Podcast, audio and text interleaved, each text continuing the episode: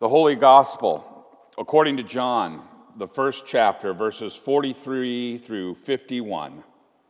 Glory to you, O Lord. Our gospel this morning is from St. John, chapter 1, verses 43 through 51, found on page 1647 of your Pew Bible. John writes The next day, Jesus decided to leave for Galilee. Finding Philip, he said to him, Follow me. Philip, like Andrew and Peter, was from the town of Bethsaida. Philip found Nathanael and told him, We have found the one Moses wrote about in the law and about whom the prophets also wrote Jesus of Nazareth, the son of Joseph. Nazareth can anything good come from there? Nathanael asked. Come and see, said Philip. And when Jesus saw Nathanael approaching, he said of him, Here truly is an Israelite in whom there is no deceit. How do you know me? Nathanael asked. Jesus answered, I saw you while you were still under the fig tree, before Philip called you. And then Nathanael declared, Rabbi, you are the Son of God. You are the King of Israel. And Jesus said, You believe because I told you I saw you under the fig tree. You will see greater things than that. He then added, Very truly I tell you, you will see heaven open and the angels of God ascending and descending on the Son of Man. This is the gospel of the Lord. You may be seated. Pray with me. May the words of my mouth and the meditation of all of our hearts be acceptable in thy sight, O Lord, our rock and our Redeemer. Amen in the name of Jesus. This uh, morning, I don't often title my sermons. However, this week, a couple of titles did come uh, to me, and a couple of topics that uh, I had the opportunity to discuss with people in our men's group that meets every Saturday at 8 o'clock. You're all welcome to come. One was the voice of truth. You know, in this day and age, don't we hear a lot of voices? A lot of people telling us what we should believe and, you know, what is right and what is wrong. Uh, I mean, it's just we're impacted by it everywhere we go. You can't go outside of this church and not be impacted from the time you turn your radio on, your TV, drive by uh, advertisements and so forth. There are voices out there that are telling you things.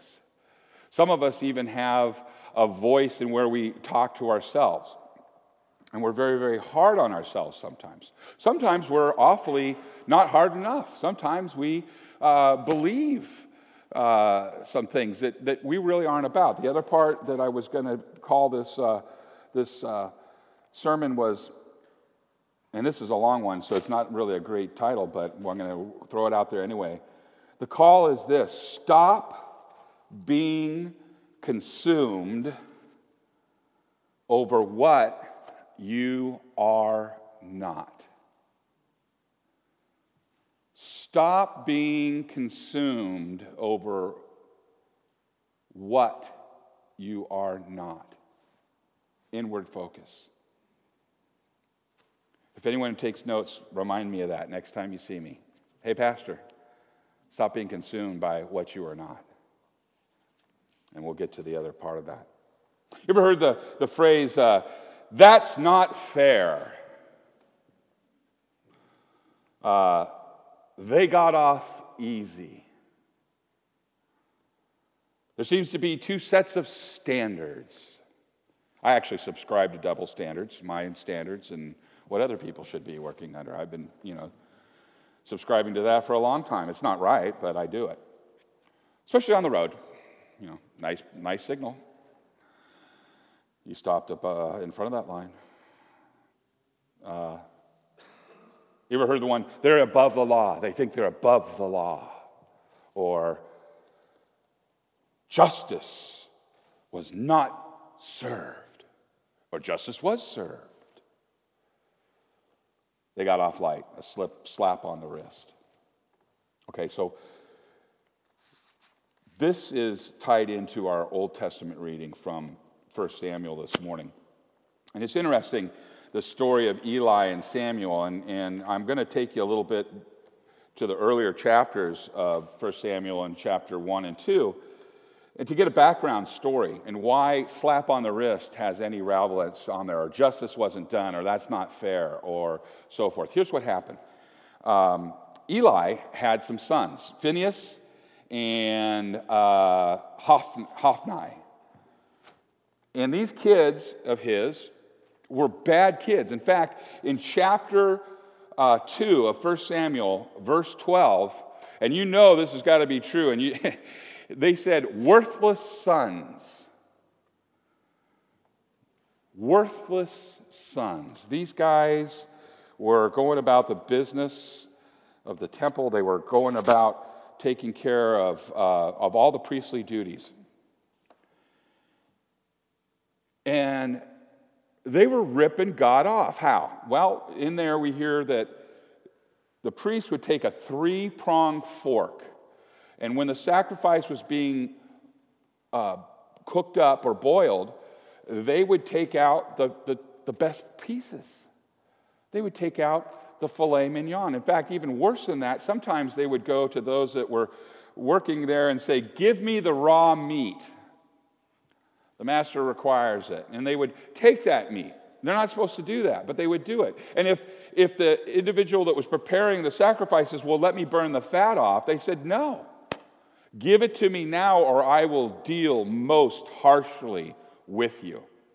These are guys that are representing God, the Lord. These are servants, a priesthood coming from Aaron promises that were made to Aaron that they were enjoying, and they were ripping God off. Not only that, they were doing other horrible things, taking advantage of, of women, lining their own pockets with money that was given for God. And Eli knew about this because people spoke, and a man of God came to him and told him what was up. And Eli went to his sons, and, and, and rather than cut him off, rather than fire him right on the spot, he let him off with a slap on the wrist. As a result, we read today when God, the Lord, when the Lord spoke to, to Samuel, and Samuel had to tell Eli what had happened. Boy, talk about an uncomfortable meeting. Eli found out that the Lord was going to cut him off, that the Lord was displeased with him, that he had allowed his sons to sin against God, to give God the sloppy seconds. They took the best for themselves, and that was not to be. And we read further in Samuel that Phineas and Hophni were killed on the same day. Now, why does that matter? Well, that was the end of Eli and his, his priesthood and the line of priests for him. Samuel took over and was identified as a prophet of the law. That also goes to where we're pointed today, and, and that is, again, every jot and tittle points to Jesus. And Jesus comes and is the high priest, and he is a priest in the priesthood of Melchizedek. Everyone remember that? We don't hear much about Melchizedek three times in the Bible Genesis and twice in Hebrews. But Melchizedek was a, a priest that Abraham actually paid tribute to, that he paid, he, he tithed to him. But he was not part of that Aaronic line, Aaron line of priests. Why does that matter? Well, back in the days when the priests were putting up offerings, they had to bring an offering for their own sins first. And then they gave up offerings for the people. The difference is that Jesus, being in the line of Melchizedek, Jesus was the Lamb of God. He didn't have to atone for his sins, he was without blemish, the Lamb of God that took away the sin of the world. Interesting. We see a turn here of God's plan. We see this redemption, the coming of the Messiah that was, that was identified by Philip when he told Nathanael. And did you catch that? Nathanael says, Does anything good come from Nazareth? There are a few people that said that, we know, later on in the newer Old Testament, right? Herod was one of them. Does anything come, anything good come from Nazareth? That is, that's tough. So the boys were cut off. Samuel was installed. The line of Melchizedek is pointed to. We have Jesus in the second Sunday of Epiphany being a, uh, well, he's being pointed to by his apostles. Hey, this is the Son of God. This is the one Moses spoke of. This is the one. Here he is. In a way, that is, ta da, here he is. But let's take on it a little bit. Don't get caught up of what you are not. If we get caught up on what we're not, we can get into um, yeah, you know what? I sometimes take my three pronged fork and take out the best out of the pot before I give it to God. Sometimes we give God the leftovers. You know, Sundays are my only day to sleep in, so I can't be there. Or I, you know, th- think about it. What are we holding back? How are we not much different from these sons of Eli. Not giving back, not following what the Lord, the voice of truth, has told us to do. Holding back from Him. They weren't showing God's glory, they were sticking a thumb in God's eye. And as far as the people could see, they're like, why would I go to church if the rabbis there, these guys are, these priests are, are ripping me off? This is a fraud. They're held at a higher standard. So high a standard that they lost their lives for breaking that covenant. Do we deserve any different? When we hold back, when we give the leftovers, the crumbs of our worship, of our prayer, of the passing on of glory that's from God, when we don't give it out freely, are we holding back? Did we take that three pronged fork? Well, here's the thing God gave us his best, he gave us his son. In the line of Melchizedek, as I said, he was without sin, without blemish. He did not get a slap on the wrist from his father. He didn't even deserve a slap on the wrist. He did nothing wrong. Jesus took the full blow of all who were before and all who come after him that reach into that pot with a three fork three pronged fork. Jesus took the blow for not bringing the best to the Lord. Jesus took that wrath. Jesus took that death that you and I deserved. Jesus, the voice of truth, the voice that has power. Jesus, the best not leftovers, was freely given. So, if you remind me to stop being consumed over what I am not, the second part of that reminder, and I remind you as well rest, rest, comfort, comfort, find it in who you are in Jesus Christ. Not what you were, but who you are. You are covered by the righteousness of the priest, of the living God. You have been redeemed by what he paid for your three pronged fork. And when God sees you, as I said last week, He doesn't look at you as a, a tulip that needs painting. He doesn't see you as that pig with a earring in it because it's still a pig. He sees you through the lens of His Son.